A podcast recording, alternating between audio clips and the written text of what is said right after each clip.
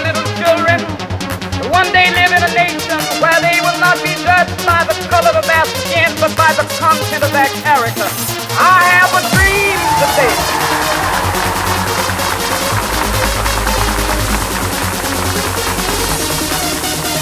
We will be able to speed up that day when all of God's children, black men and white men, Jews and Gentiles, Protestants and Catholics, will be able to join hands and singing the words of the old Negro spiritual. Free at last, free at last. Thank God Almighty, we are free at last.